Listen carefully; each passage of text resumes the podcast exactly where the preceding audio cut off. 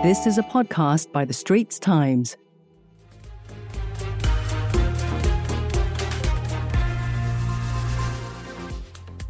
Hello, I'm Lynlee Foo with ST Live. In news just out of Malaysia, the country's top court has sentenced Rosmah Mansor, the wife of convicted former Prime Minister Najib Razak, to 10 years jail and a fine of 970 million ringgit for corruption. The 70 year old is found guilty of three counts of bribery in relation to a one and a quarter billion ringgit solar energy project. The sentence came just days after her husband was jailed for corruption and a failed bid to disqualify prosecutor Datuk Seri Gopal Sri Ram from leading the corruption case. Let's go live to Straits Times' Malaysia correspondent Ram Anand in Kuala Lumpur. Ram, the High Court judge Muhammad Zaini Mazlan has just delivered his sentence.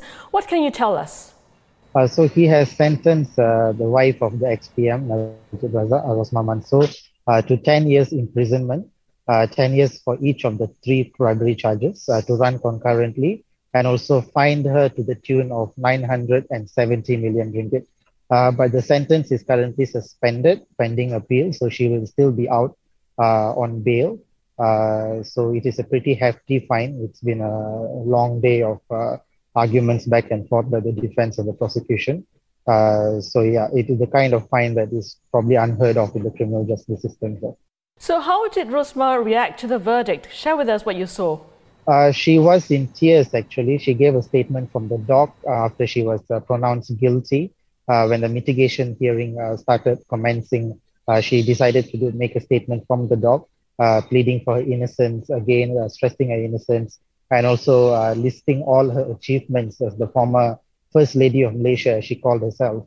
and she was crying, relating to what her husband has gone through because the family maintains that it is political prosecution that they are wrongly convicted. Uh, so seeing her husband go to jail uh, last week and now that uh, she is now being convicted of corruption itself, uh, she has narrated to the court that she is now the, sort of like the man of the family and the court has to take into consideration that she is sort of like the leader of the family and she has to care for her kids and all of that. Yeah. There was a last minute application to recuse Judge Muhammad Zaini on the grounds of an alleged leak of judgment documents. Is that right?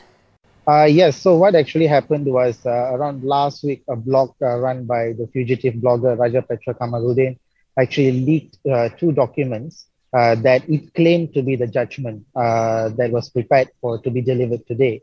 but turns out it's actually not the judgment. It's actually a paper, an opinion paper prepared by research officers at the KL High Court. Uh, the judge himself, in dismissing the application, has said that he has actually not read the opinion paper.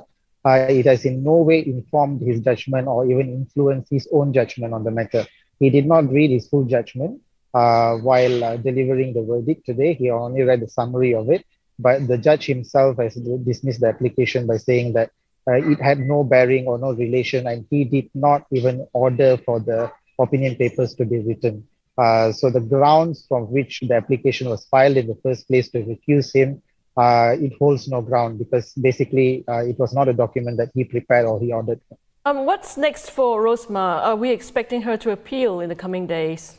Yes, she will file a notice of appeal. Her lawyers have indicated they will file an appeal with the Court of Appeal. Uh, so I think they will be appealing on two grounds. One, they intend to appeal on the the failed recusal application itself, uh, that's one thing. That's one of the biggest points of contention right now. And they will, of course, appeal on the main conviction itself because she maintains that uh, the bribery solicited was actually all given to her former aide Rizal Mansor, uh, who actually turned out to be one of the prosecution star witness in this particular case. So she has maintained that Rizal Mansor is the one who took the bribes and has turned on her to save his own skin. Uh, so we expect the appeal to be filed within the next month, and the, the case will go to Court of Appeal, and possibly even after that to the federal court where a final appeal can be lodged. Uh, so that will probably take another year or two in process. All right, thank you very much for that update, Ram. The Straits Times is Ram Anand in Kuala Lumpur.